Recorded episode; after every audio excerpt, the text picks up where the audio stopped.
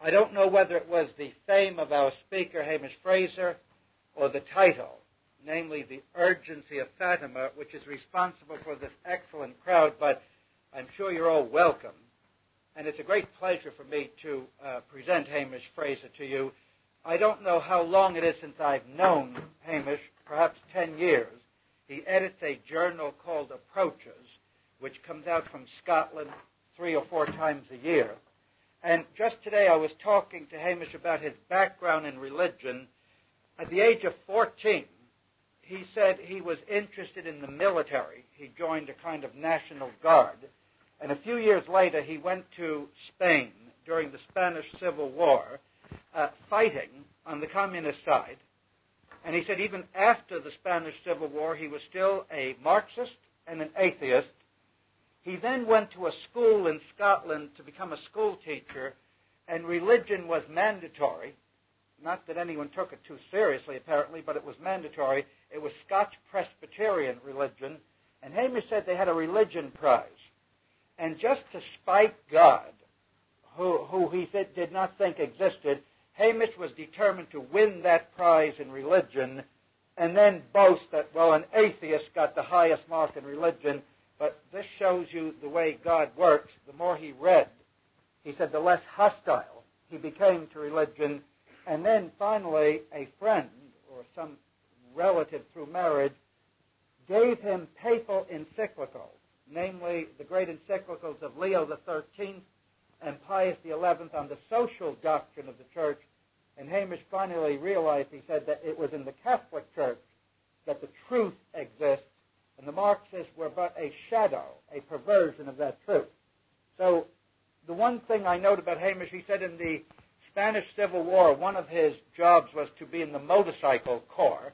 They called it the cavalry, but they didn't have horses anymore, they had motorcycles. And some of you might have seen that Blue Army booklet with Hamish on a motorcycle. He looks like the Dead End Street people uh, the, the gang. And the title of the article, though, is so significant, I know that prayer can convert Russia. So it's a great honor for me to present from Scotland Hamish Fraser talking on the urgency of Fatima. Chairman, Reverend Fathers, ladies and gentlemen, it's a great privilege for me to be invited to address you because I've had already a most interesting visit to America traversing the whole of the continent. And whatever evils there are in America, the one thing that impressed me more than anything else is the tremendous number of good people that are still in America. And uh, i have no intention of flattering you. I'm just merely stating a fact that the hope, what hope there is for America, is in the good people that are in America. And indeed, uh, one of the things that has impressed me is not only the good people, the good Catholics I have met, but also the evidence that there exists so many good people outside the faith. And indeed, one of the things that surprised me when listening to one of the, what you could describe as born again Christian TV programs, was that the speaker, well, what he was actually putting over was nothing other than prayer and penance. And uh, the fact that he uh, could command an audience for such a message shows that there is there must be a vast number of people in America who are ready for the essential message of Fatima, which is a call to prayer and penance. But of that more later. First of all, I want to stress that it's not my intention to go into the detail concerning the message of Fatima. There's a wealth of literature on the question of Fatima, uh, suffice it to say that perhaps the most concise recent publication uh, concerning the message of Fatima is Francis Johnston's Fatima the Great Sign, which I think everyone will find of great use. I merely wish here to recall the basic essentials of the message of Fatima, which can be summed up in the following few words. First, that if a sufficient number of the faithful do the penance of fulfilling the duties appropriate to the state in life, God will permit the grace of the collegial consecration of Russia to Mary's Immaculate Heart, and thirdly, that given this collegial consecration of Russia to Mary's Immaculate Heart, Russia will be converted and there will be peace. but, on the other hand, that if her demands are not fulfilled, that Russia will continue spreading her errors throughout the world, fomenting wars and persecutions of the church, as the Holy Father would have much to suffer, and that various entire nations would be annihilated. And I would simply also recall in passing that in 1946, Sister Lucia told Dr. William Walsh, the eminent American historian, that unless the Fatima message was complied with by sufficient number, quote, every nation in the world without exception would eventually be enslaved and scourged by communism, unquote. So much for the basic essentials of the message. What of its authenticity? Now, it's true in one sense that it was a private revelation.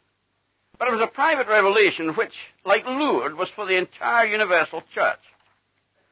Moreover, the divine origin of the message and its authenticity have been acknowledged by successive pontiffs. As Père Joseph de Saint Marie, uh, one of the greatest authorities in the message of Fatima, has pointed out in his Fatima 20th century prophecy, quote, it is for the Pope to discern whether the words of the prophet are of God, but once he has judged and recognized that a given prophecy is indeed from God, then he must obey, not as obeying the prophet, but as obeying God, whose instrument the prophet is. That is why it is the duty of the Pope and the bishops to obey Our Lady and fulfill the demands she made at Fatima, unquote. There is certainly no doubt whatever as to papal discernment concerning the message of Fatima. The evidence concerning papal acknowledgement of its authenticity is massive, as can be seen from the record of papal acts and statements Again, it is not my intention to go into detail concerning all the popes have done and said concerning the message of Fatima. Suffice it to, to recall the statement by the present Holy Father last May when he said, among other things, quote, the message of Fatima is so deeply rooted in the gospel and the whole of tradition that the church feels that the message imposes a commitment on her, unquote. And later in his homily he added, quote, the evangelical call to repentance and conversion uttered in the mother's message remains ever relevant. It is still more relevant than it was 65 years ago. It is still more urgent. And so it is to be the subject of next year's Synod of Bishops, which we're already preparing for. That's to say, for this year's Synod of Bishops. The important thing to realize is that in doing this, in making Our Lady's call to, to repentance and conversion the subject of this year's Synod of Bishops, the Holy Father has done what none of his predecessors had done. In effect, he's put the message of Fatima at the top of the ecclesial agenda. Well, so much for the message and its authenticity. The third point to be noted, however, is that the demands of Our Lady of Fatima for the consecration of Russia to Mary's Immaculate Heart, this demand has yet to be fulfilled. The positive significance of the Holy Father's act of consecration on May 13, 1982, is to be seen in Père de Saint Marie's letter to me, a copy of which I have for, for uh, each one of you, I hope. And secondly, in, in, in greater uh, depth, in his article in the Marian journal Marianum, which is published in Rome, which article is at present being got ready for publication in an English edition uh, by Augustine Publishing Company in England and also, I believe, simultaneously by Tan Books in this country. But notwithstanding all, notwithstanding all the positive significance of the Holy Father's uh, consecration last year, the fact of the matter is that the collegial consecration of Russia to Mary's Immaculate Heart has yet to be made. For whereas Our Lady demanded the consecration not of the world or of the United States or of the United Kingdom or anywhere else, but the consecration of Russia specifically to Mary's Immaculate Heart, in the actual act of consecration, there is no specific mention of Russia. And secondly, in the letter, whereas Our Lady demanded that the act of consecration be truly collegial, that is, by the Pope and all the bishops of the world, in the letter sent by Cardinal Casaroli to the bishops of the world, they were not even asked to participate in the Holy Father's act of consecration. That notwithstanding, however, the May 13, 1982 consecration, as I've said, was of immense positive significance. But as I see it, to, to appreciate its positive significance, it must be seen in the light of the following facts. First of all, Monsignor Venancio's statement to Père Joseph de Saint Marie in 1981 that there was no need to petition the Holy Father for the collegial consecration of Russia to Mary's Immaculate Heart, in that he was already convinced of its necessity. The consecration of last year must also be seen in the light of Sister Lucia's statement, quote, God will permit the grace of the collegial consecration of Russia to Mary's Immaculate Heart when a sufficient number are complying with the message of Fatima. It must also be seen in the light of Pope John Paul's own statement on the 19th of May last year on his return to Rome after his visit to Fatima when he said, quote, I try to do everything possible in the concrete circumstances, unquote. And also, I think it is necessary to say it must be seen in the light of the statement I've already quoted by the Holy Father in his homily, that the evangelical call to repentance and conversion uttered in the Mother's message remains ever relevant, more relevant than it was 65 years ago, still more urgent, and so it is to be made the subject of next year's, that's to say, this year's Synod of Bishops. In my opinion, by thus putting Our Lady of Fatima's call for repentance and conversion at the top of the ecclesial agenda, Pope John Paul would seem to hope thus to elicit a sufficient response from the faithful to make possible the grace of the collegial consecration. The consecration, I think, must also be seen in the light of the Holy Father's decision to have a holy year beginning this month, and also in the light of his placing Central America under the protection of the Mother of God.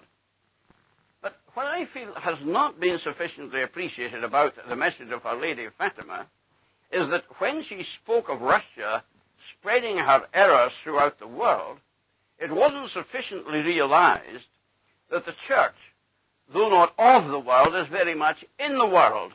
And that the most effective method of spreading Russia's errors throughout the world would be by spreading them first of all throughout the church, and so making possible the integration of leading churchmen in the vanguard of the revolution. And that, I'm afraid, is precisely what has been happening during the last two decades. What must be understood is that while the prevailing disorder in the church has proliferated in the wake of Vatican II, it did not begin with Vatican II. It began long before Vatican II.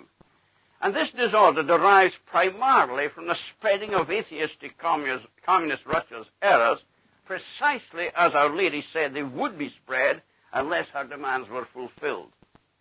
But the, mass, the diffusion of these errors on a really massive scale became particularly manifest since the end of World War II, which enabled Soviet Russia to emerge as a colossus astride Europe and as a major world power.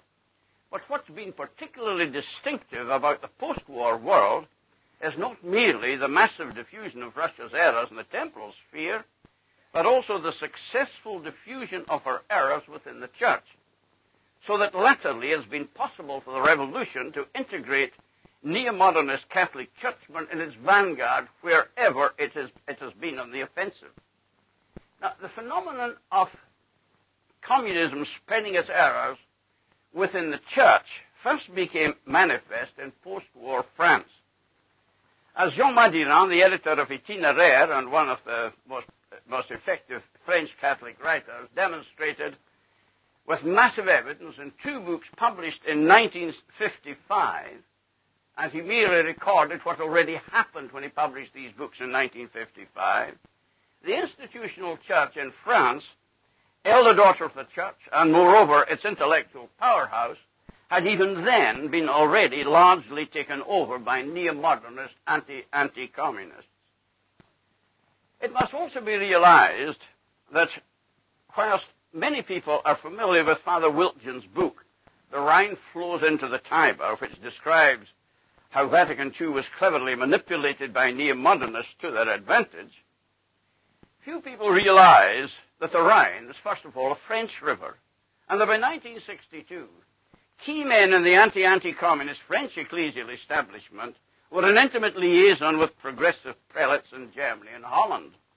And this liaison was symbolized by the fact that it was the French Cardinal Achille Liénart who was the prime mover in securing what a Dutch bishop hailed as the first victory for the neo-modernist camp, the one which made possible all further neo-modernist exploitation of the council. And that was by suppressing the commissions which had been set up by John the, the 23rd. It is also necessary to recall that the strength of the anti-anti-communist forces in the council was made clear by the fact that when 450 council fathers, representing some 86 countries, demanded, quote, a solemn reaffirmation by the council of the long-standing doctrine of the church concerning communism, that their signed intervention conveniently disappeared, in inverted commas, having been withheld by Monsignor Achille Glorieux of Lille, France. Now, it has also been alleged and never denied that the Russian observers invited to attend the council had agreed to come only on the understanding that the council would make no explicit attack on communism. And as though to corroborate this allegation and explain the withholding of the intervention of nearly a quarter of the council fathers, one of the very first liturgical reforms, liturgical reforms, mark you, decreed by the Commission for Implementing the Constitution of the Sacred Liturgy on September the 26th, 1964, was the suppression of the Leonine prayers after Mass, which had been said since the time of Pius XI for the conversion of Russia. It seems that an explicit guarantee had been given, even if only by indirect assurances, that the Council, quote, would not be made an opportunity for polemics about communism, unquote.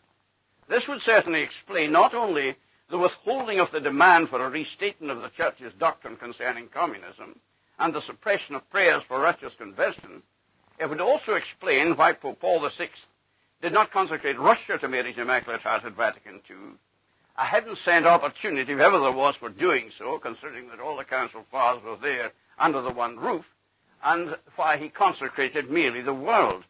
For surely nothing could have been more polemical than the collegial consecration of Russia to Mary's Immaculate Heart, since its purpose is, of course, to effect the conversion of Russia from the atheistic ideology with which Moscow has been identified since 1917. And since, in the wake of Vatican II, the Church has been progressively taken over at various levels by anti anti communists who are also fiercely neo modernist, it is this which no doubt constitutes the principal obstacle to the collegial consecration of Russia today. Fourthly, given the decision no longer to evoke either St. Michael's protection against the wickedness and snares of the devil, or the help of the Queen of Heaven towards Russia's conversion after each holy sacrifice of the Mass, it was scarcely surprising that in the wake of the Council, Russia's errors should have been spread with ever increasing audacity throughout the Church, and particularly by means of a new liberation theology which is essentially nothing other than revolutionary Marxism translated into an idiom designed to make it acceptable to a generation already deprived of sound catechetical instruction by the suppression of the Catholic catechism. And this domination of the post-conciliar church by anti-anti-communists is surely epitomized in France by the 1983 French Missal, which commemorates the centenary of the death of Karl Marx out of appreciation of the contribution to human sciences made by Marx's socio-economic analysis. Unfortunately, however, American Catholics are in no position to look down their noses at the 1983 French Missal. Indeed, the missal in use in the United States churches today is perhaps even more offensive to Almighty God than even the 1983 French Missal. For if the latter offends God indirectly, by commemorating the centenary of the death of Karl Marx, the United States Missal, now in use, offends God directly by suppressing all mention of the Incarnation. In the Creed, which is recited on Sundays and holidays of obligation in the United States. And by so doing, it also, in effect, suppresses the scriptural answer to abortion. Now, in a, in a supplement to uh, an issue of approaches published last year, attention was drawn to the fact that in the Vigil Mass of the Nativity, Uh, the prayer after communion says, quote, Father, we ask you to give, give us a new birth as we celebrate the beginning of your Son's life on earth. In other words, saying that we are celebrating that, the, the, that our, our Lord's life began on earth at his birth. Now, the significance of this is to be seen in the light of St. Luke's Gospel, chapter 1, in which St. Luke, himself a physician, makes it perfectly clear that when our Lord was himself less than a month old fetus, he sanctified St. John the Baptist in his mother's womb when he was a six month old fetus.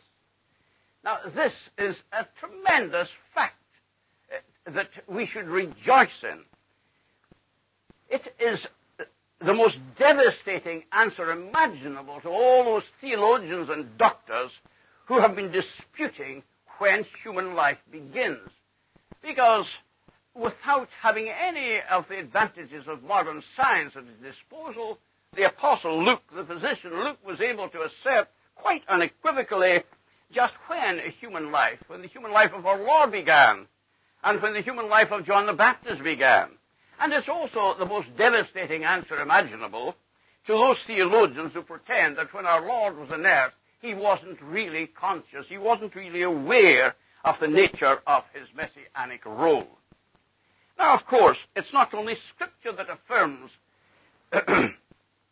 that our Lord's life began not at his birth, but at his incarnation.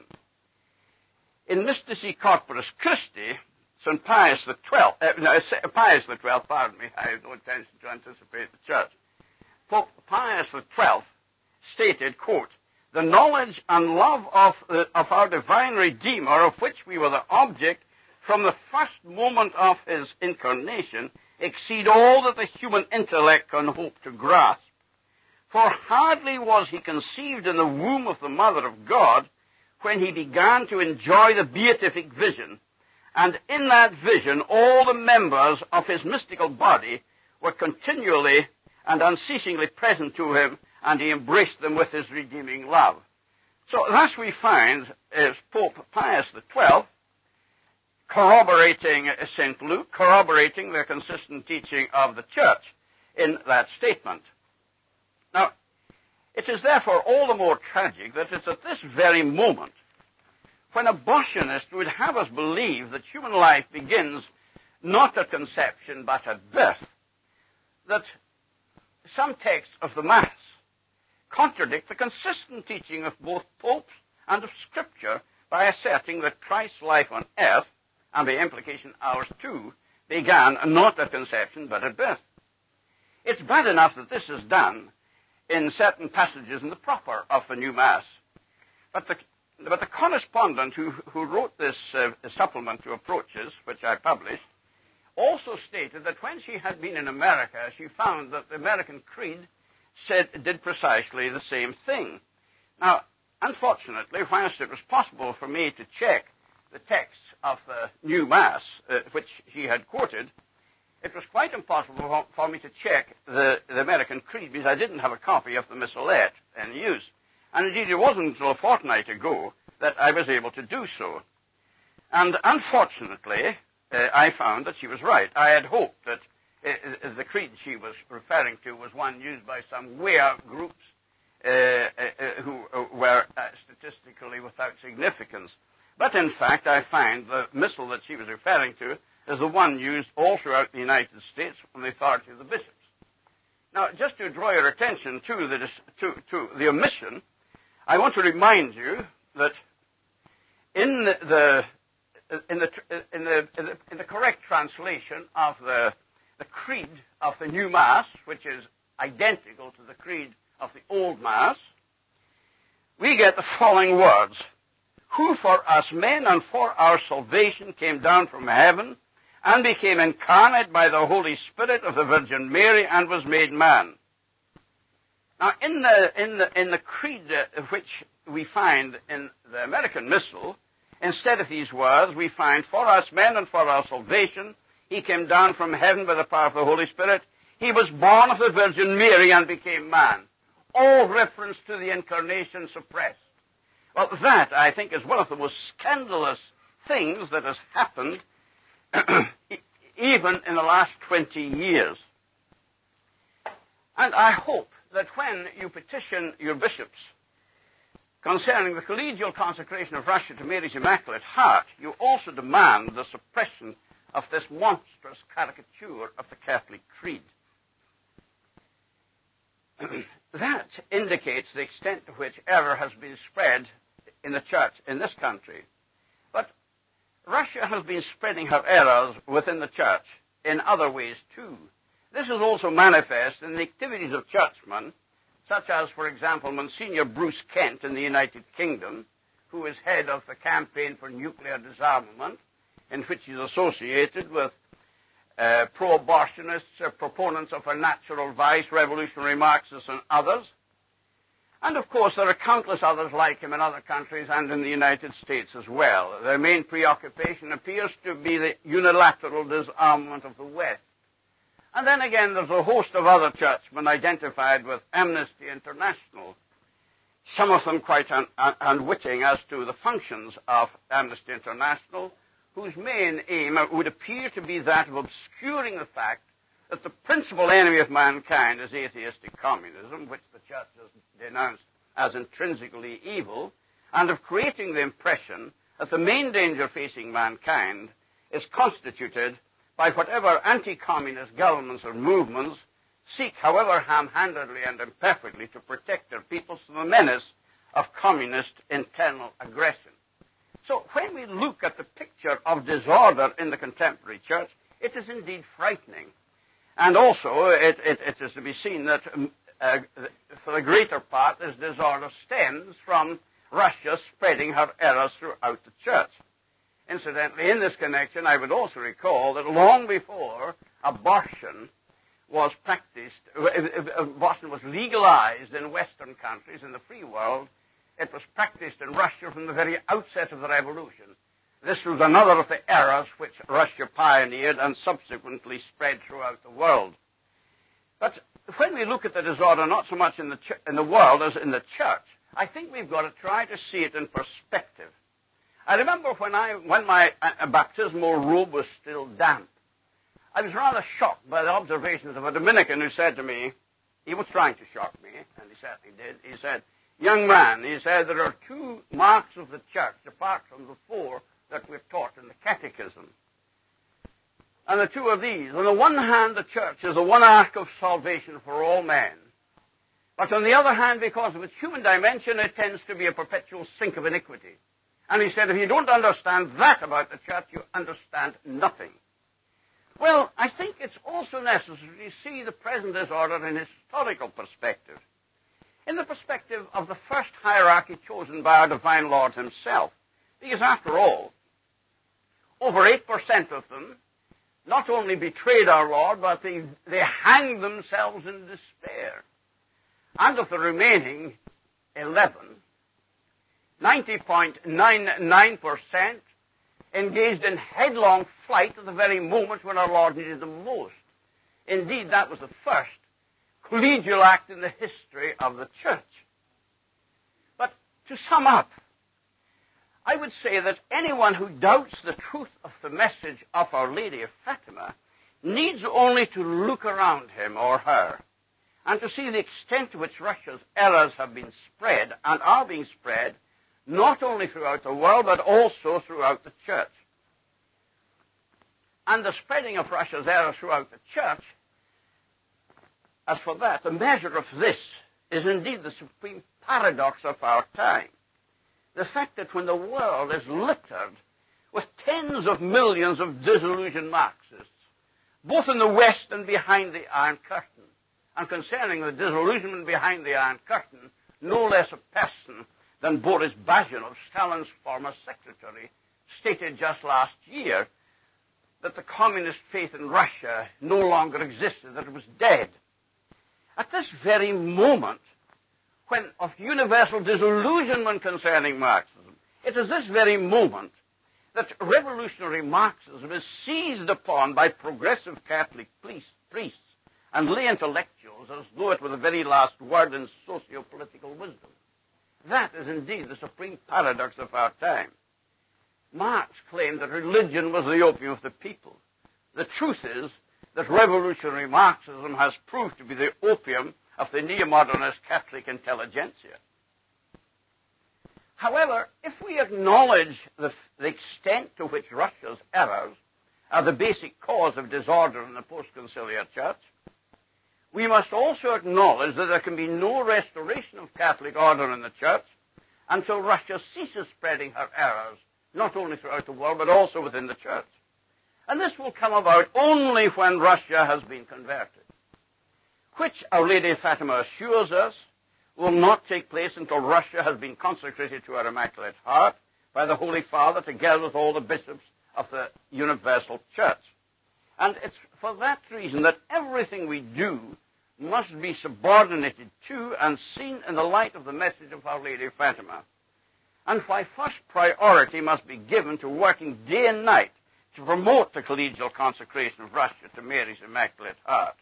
Now, this does not mean that we stop doing everything else, that in the interim we, we merely sit back and wait until such time as the consecration of Russia is effected. On the contrary, that would be, to postpone the collegial consecration indefinitely.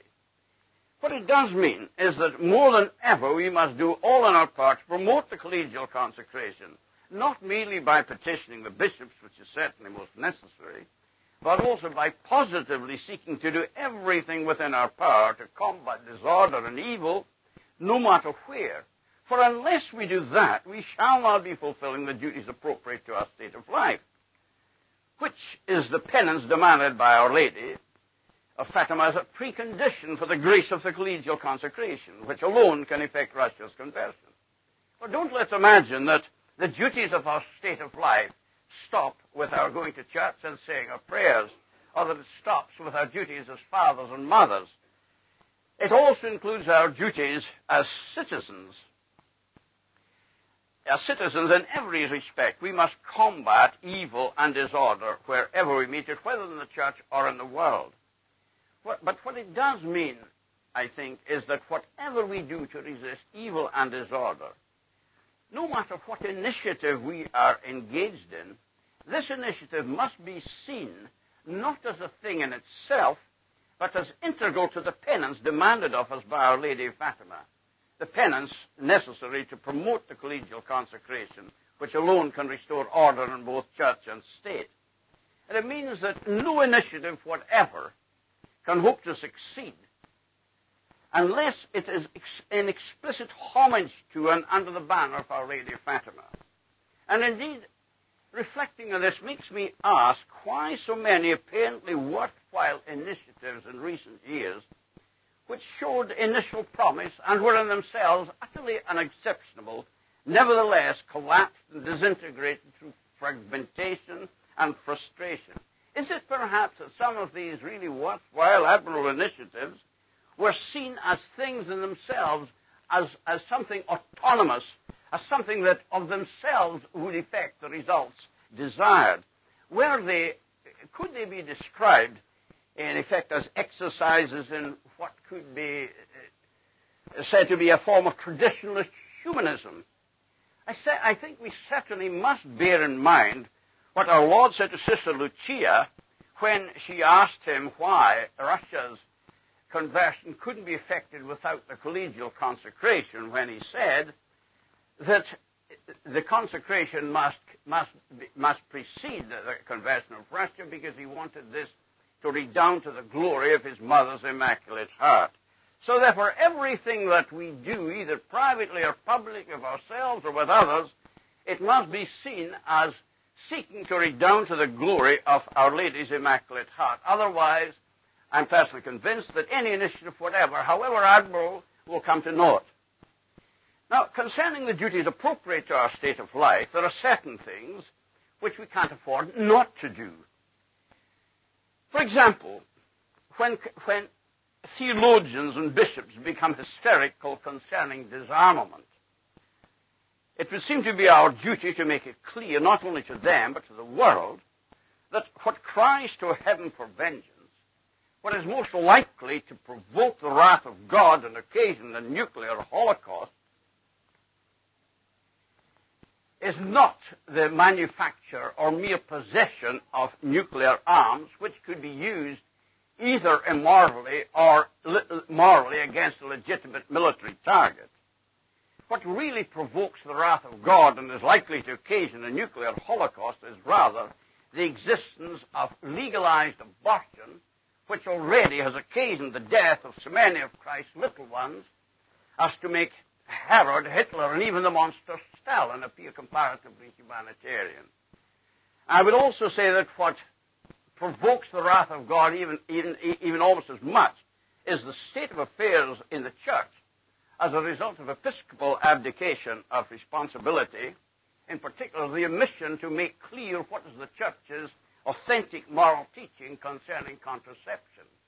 Because as a result of this omission, all the evidence is that a, a very large proportion of Catholic women of childbearing age are practicing a so-called form of contraception, uh, which in fact is a form of do-it-yourself abortion, because the pill is potentially abortifacient and the IUD is quite uh, deliberately abortifacient.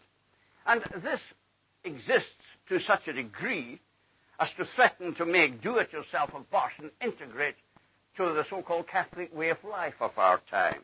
That calls for heaven's vengeance almost as much as the, the existence of legalized abortion. I would also say that when our bishops pretend that war may be caused by the possession of nuclear arms, it's necessary to remind them what Scripture says. For the Epistle of St. James, chapter 4, verse 1, in asking, Whence come wars and contentions among you, replies immediately, From the concupiscences warring in your members. Our Lady Fatima puts it much more simply. She says, Wars are a punishment for sin. So therefore, I think we should remind their lordships that their duty is like the, is like the cobbler to stick to the last and to do that for which they have been consecrated, to wrestle with sin, which is the root cause of war. I would respectfully and hesitantly suggest that another duty incumbent on us and appropriate to the state of life of all of us who live in the affluent West particularly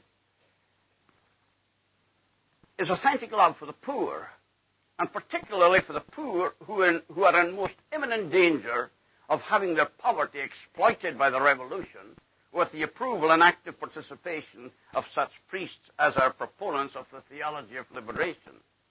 I have particularly in mind the poor in Mexico, the land of Guadalupe and the Cristeros, which is in most imminent danger of becoming a dagger pointed at the very heart of America, of becoming a vast American Vietnam. Above all, I want to stress that authentic concern for the poor the kind of concern that Christ had, the kind of concern that the missionaries of the church had throughout the ages, is the antithesis of the attitude of the poor on the part of the revolution and of such priests as jump on the revolution's bandwagon in the name of liberation. For the concern of the revolution is not to relieve poverty and promote prosperity, but to exploit poverty as a means of seizing power. And when they do seize power, if they promote any form of equality, is by reducing all to the same level of abject misery, is by incorporating everyone into the archipelago, the Gulag archipelago. Before coming here, about two weeks ago, I was in El Paso, which I visited for the third time, and as usual, when I, whenever I go there, I usually go across the border into Mexico.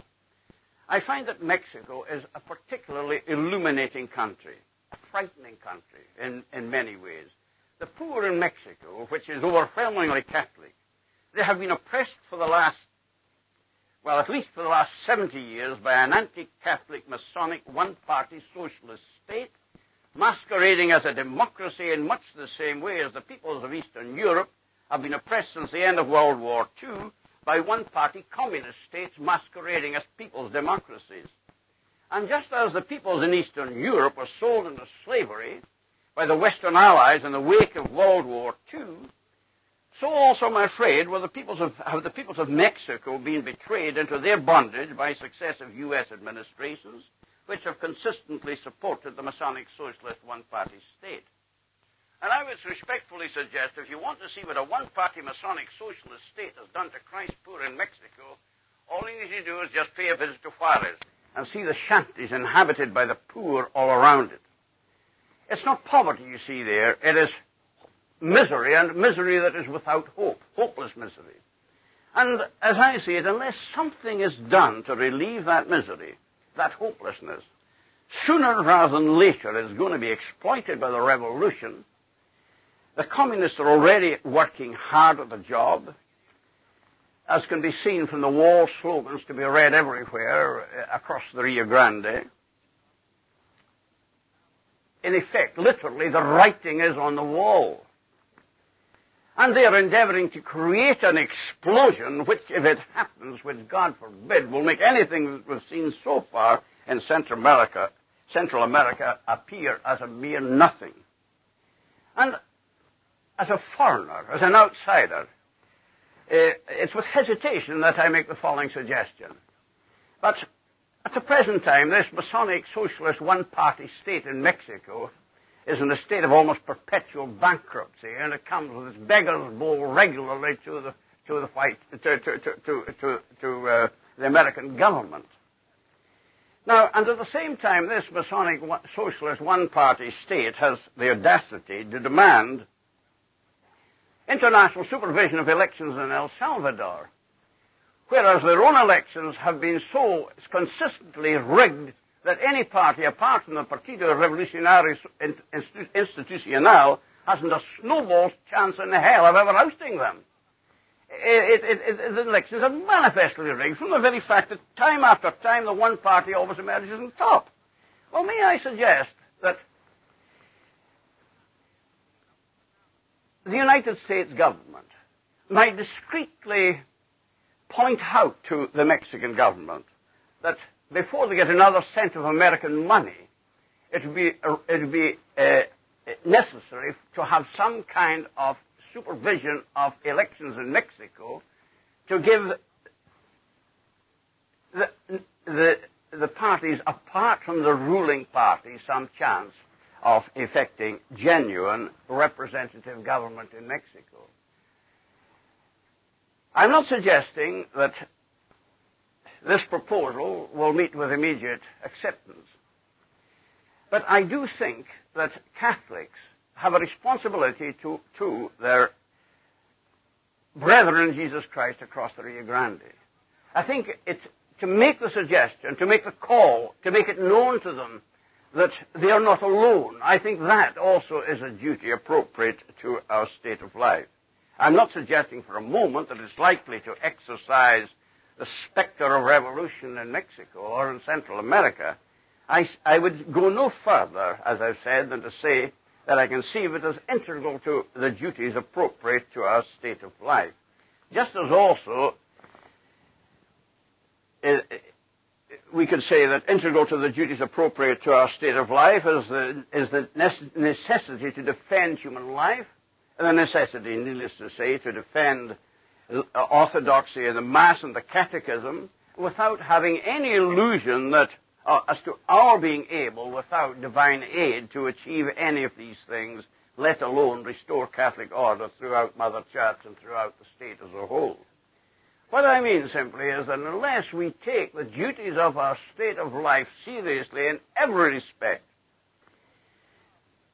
that the revolution will not be contained, that we won't get the grace of collegial consecration, that Russia will not be converted, and that unless a sufficient number of us become truly aware of what, what fidelity to the duties of our state of life implies, then we, we have no right to hope for Russia's conversion in our time, for peace, and for all the blessings that derive from it.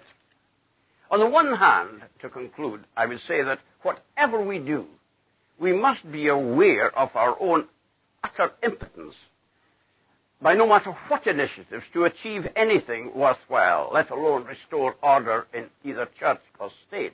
But on the other hand, we must be utterly confident in final victory, knowing not only that Christ has already conquered the world, but that, as Our Lady Fatima has told us, that her immaculate heart will triumph in the end, that Russia will be converted, and there will be peace.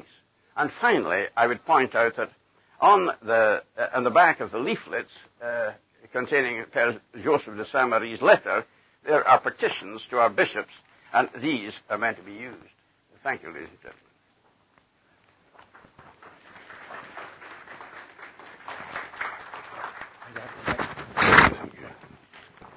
We'll have a question period later on, but I'd like to give Hamish a few minutes rest, and I'd like to make a few comments. Today is a very auspicious day. It was totally without design, but I realize that today is the feast of the Annunciation, and therefore Hamish's point is well taken that our redemption began when the Holy Virgin said to the angel, Be it done unto me according to thy word. God would not force a pregnancy on Mary, the Blessed Virgin, even the sublimest motherhood in the world, and it was only when she of her own free will said, Let it be, that the incarnation began to be. And as Hamish said, already therefore in the mother's womb from the first moment of conception, as, Saint, as Pius XII said, Christ was existent now not simply as the eternal Word, that is the Word eternally of the Father, but also as Emmanuel, as God with us, as totally God and totally man. Therefore, we do not celebrate our redemption as beginning with Christmas, but rather nine months prior to Christmas today, nine months prior to Christmas in the Annunciation. The second thing I just happened to read before leaving tonight was that this is the very day in which the Holy Year proclaimed by the present Pope begins.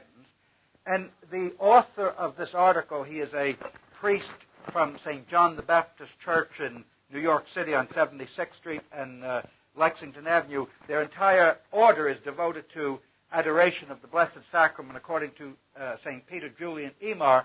And he noted that this present Pope did not begin the Holy Year January 1st and ended uh, December 31st, but he deliberately chose the Annunciation because he wanted this Holy Year to last 14 months or 15 months with the very beginning of the mystery of our salvation, that everything Catholic begins with this Annunciation, and then one goes through all the seasons, the liturgical seasons, and then one finally goes to, to uh, the, the Christmas and, and the birth of Christ.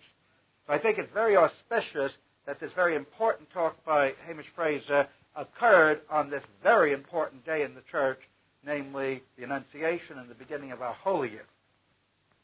I'd like to make a couple other. Notes. It's the case that the American hierarchy, at least, did petition the Holy Father in the correct way, and would you say there is no need to ask our bishop to ask the Holy Father to make the collegial consecration, since, according to Cardinal Carberry, or he seemed to uh, ask that they did so, and they did so.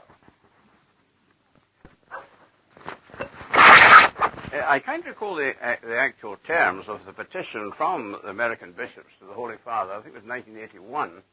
But I think, I think they asked him to consecrate the world to Mary's Immaculate Heart. I don't think they asked for the specific consecration of Russia. I, I'm not sure of that, but if my memory serves me correct, that's what they did. It was a very great thing that they, that they actually did that.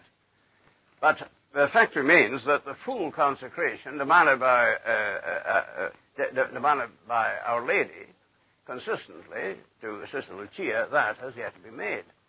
And therefore, I think it is necessary, respectfully, to petition their lordships uh, to, to, ensure that the, Our Lady's demand is fully complied with. Comment, because uh, I'd like to get on tape also, that the gentleman went Uh, heard from the Blue Army that John Haffert, who is the leader of the Blue Army and who's very interested, of course, in the Blessed Virgin and Fatima, that John Haffert says that what the American bishops did and what the Holy Father did, in fact, did fulfill the request of Our Lady of Fatima. And apparently, John Haffert said that this also is the opinion of Sister Lucia, and if so, she is the most knowledgeable person. So I think they want Hamish's comment on that. Well, I'm not interested in the opinion of anyone concerning the, the, the, consecration. I'm concerned primarily about the facts. And if one reads the act of consecration, one finds that there isn't a word, there isn't a specific mention of Russia in the act of consecration. Now, the fact is that Our Lady has consistently demanded, Lucia has made it clear repeatedly that only the consecration of Russia to Mary's Immaculate Heart will suffice. Pope Pius XII consecrated the world in 1942. And she made it clear that this did not suffice, that it was Russia specifically that must be consecrated.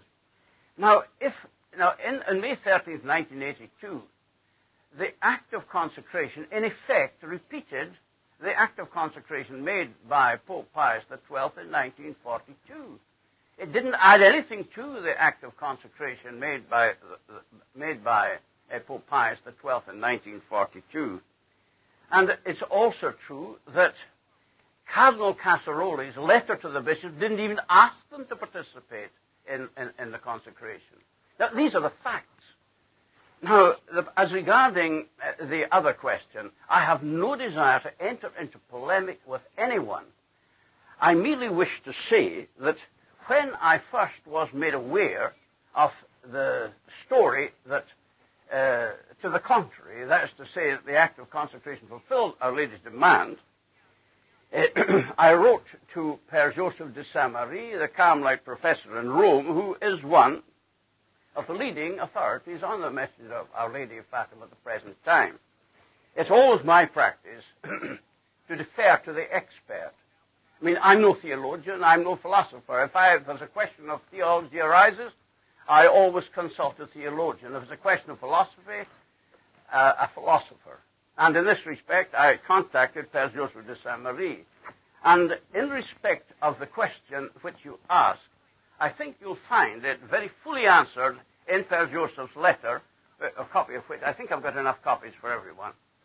Did everyone get a copy? Let's hope. I think he answers it much more effectively than I could, and there's nothing I could say in addition to it that would in any way amplify it. Yes? It would seem that way because, I mean, Sister Lucia stated that the, uh, uh, uh, uh that the, the grace of collegial consecration would come only when a sufficient number were complying with the demands of Lady Fatima.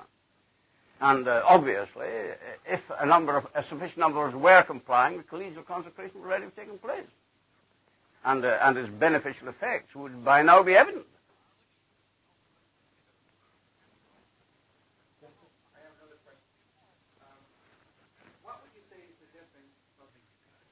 Uh, the question is, given the sad state of the government in Mexico now, how could it be worse if the communists took over? Well, the difference is that uh, the difference is between degrees of uh, totalitarianism. I mean, Mexico is certainly a, a Masonic socialist one-party state, and it has oppressed uh, our co-religions in, Me- in Mexico uh, to the best of its ability for decades on end. But communism is uh, well, it is the ultimate in totalitarian oppression. Uh, as I was telling uh, Dr. Mara this afternoon, one of the first things that made me aware uh, of why the, the dream of a socialist paradise on earth turned out to be the Stalinist nightmare, when I, when I was trying to explain to myself how this had come about after I myself was a disillusioned communist, I only realized the, the, the, the full uh, measure of communist corruption on reflecting on the words of Lord Acton that power tends to corrupt, absolute power tends to corrupt absolutely. Now, I realized on reading these words that Lord Acton didn't know what he was talking about. He was talking about the power of an absolute monarch which was in fact less than that of a minister in an ordinary democratic government. But absolute power, properly so called, totalitarian absolute power, or absolute totalitarian power, came into existence with communism. When to begin with, you had the nationalization of all the means of production, distribution, and exchange in the hands of the state, controlled by one party, which itself was ruled by a caucus, which in Stalin's case was one man. Now, here you had a quite unprecedented concentration of power, sufficient to corrupt even a saint, had been a saint even to begin with, which of course he wasn't. But in Mexico today, bad as things are, it's a long way off for the totalitarian concentration of all power in the hands of a, a small caucus such as exists in Russia. In Russia, for example, uh, in Mexico, there is still some measure of private ownership of the means of production. There are still some areas of freedom left. The church still exists and functions, uh, perhaps not as well as it might, but it, it exists and functions. But now, in Russia, the Stalin Constitution of 1936 made it clear, as does the Brezhnev Constitution of 1977, which reminds it, that no organization, whatever is permitted, no organization, whether economic, political, cultural, Uh, recreational, or sportive, no matter what, no organization, period, can exist in Soviet Russia unless it is controlled from within by the Communist Party. Now, Mexico is bad, but it's a long way off from that state of affairs. But it's precisely because our people in Mexico have been exploited by this Masonic socialist one-party state, which has reduced them very successfully to some degree of hopeless misery, that the communists are going to exploit this. With the great lie, as they always do. They're going to say, your oppressors have always been helped by the American government. We alone can effect your redemption. Uh, not that they've any intention uh, uh, of, of effecting their emancipation. The communists always act on the principle of the great lie. Just as, for example, before the Russian Revolution, the promise was a land to the peasants. Well, we know what happened to the peasants after the revolution. They were not only expropriated, in large measure, they were exterminated. And the same happens wherever communism takes over. It promises heaven and earth and the sky, the moon, and the stars. And then, but this is only a means of seizing power. Power is the name of the game.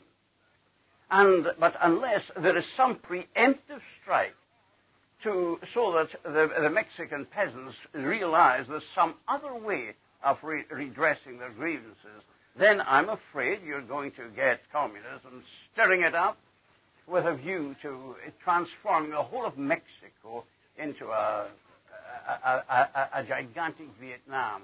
And they're not doing that merely to inconvenience America, because this is integral to their global strategy. Because if America, if Mexico could become one vast Vietnam, one vast El Salvador, for example, uh, to mix metaphors, so that America was bogged down in trying to contain the menace on its immediate frontiers, well, naturally, people would say, bring back our boys from Europe. We need to defend ourselves. It would mean also the isolation of Europe and the Finlandization or the Polonization of Europe, and uh, so uh, uh, which would in turn give uh, uh, the revolution time to wear a war of attrition against America, its main enemy. Yes, question is to explain what Mr. Fraser means by the social reign of Christ the King.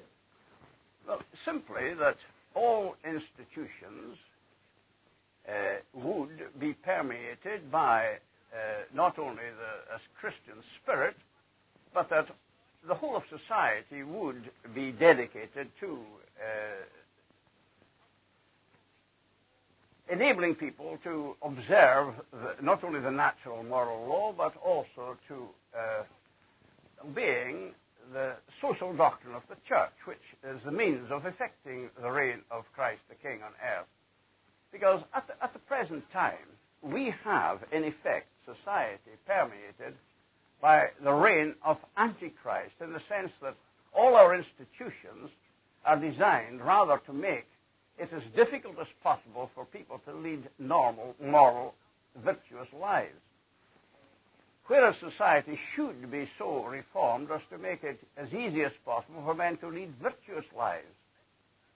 And, in other words, not only the economy and the political uh, life of society, but every social sphere would be seen as helping to prepare for man's eternal destiny. And it is only then that uh, it would act, society would be actually tailored to human dimensions. At the present time, society is arranged merely to, to, to attend to man's temporal needs, to attend to his pleasures and his temporal happiness. And as a consequence, instead of happiness, I'm afraid that it's diffusing greater misery than has ever been uh, known before, despite the affluence of our Western society, uh, which is manifest in the, in, in the number of people who take the drugs, the number of people who take the suicide, which is the ultimate in despair. Now, the reign of Christ the King would mean that every aspect of society would seek to make it as easy as possible for people to live, lead lives, uh, truly dignified human lives. And as uh, is said in the, the, decree on the apostolate of the laity uh, by uh, Vatican II, that the, the duty of the laity is to work so as to permeate the whole of society, all institutions, uh, including legal institutions, with a spirit, with a truly Christian spirit. And uh, in a nutshell, that's what it means. I'd like to just amplify that too. Supposing we had judges, lawyers, teachers, professors, entertainers, journalists, all of whom breathe a supernatural attitude, all of whom have been formed by Christ, and who were not ashamed to install this in public institutions, there would be no pornography. Just think of the difference between that. That entertainment would be uplifting, not diabolical. So that we are going, as Hamish said, it is the reign rather of Antichrist, Okay. case. The, the point was made that Vice President Bush is now being accused of being anti-Catholic because he attacked those Catholics who are pushing the Marxist revolution. And Dr. Campbell noted that this that Bush is not really it's not right in this moment simplistically to say he's merely anti-Catholic because the Catholics themselves are not true to their own uh, vocation. Amen? Yeah, well, I, unfortunately, uh, because of certain churchmen, uh, the church itself is open to all such kinds of accusations at the present time. At one time, when congressmen or senators looked over their shoulder, they had to ask, what is the Catholic Church? What, what, what does the Catholic Church say? What's the stance of the Church? At the present time, uh, when they look over their shoulders, for all intents and purposes, the church has such become invisible. It's become a mass of raucous uh, uh, voices all contradicting each other, and, uh, and the voices most vociferous, those which are spreading disorder rather than order. And I'm afraid that so long, until the church, until order is restored in the church, I'm afraid you'll get uh, politicians such as Bush continuing to make such allegations. And unfortunately, not without an apparent measure of truth in them. In the back? Gentleman in the back noted that uh, the real meaning behind Bush's attack on certain Catholic priests, he used their uh, unfortunate pro-Marxism to advance his own cause, which is that of secular humanism, which together with the Masons all over the world is trying to impose their own uh, one world mm. state, which is Masonic and uh, secularistic. Oh, I, I would agree entirely. But unfortunately, so long as disorder prevails in the church, even people like Bush will be able to do that with an appearance of uh, truth, with an appearance of truth. Uh, that's what makes the disorder in the church of present so sad. the Holy Spirit, amen. Remember, almost compassion, Virgin Mary. It never was it known that, that anyone afraid of thy protection, implored to help us, all thy intercession was left unaided. In spite of this confidence, I fly to thee. O virgin of virgins, my mother. To thee have come, for I am sinful and sorrowful. O Mother of the Word incarnate, in spite of my petitions, and my thy clemency hear and answer me. Amen. Our Lady of Fatima, Queen of Peace, in the name of the Father, and of the Son, and of the Holy Spirit.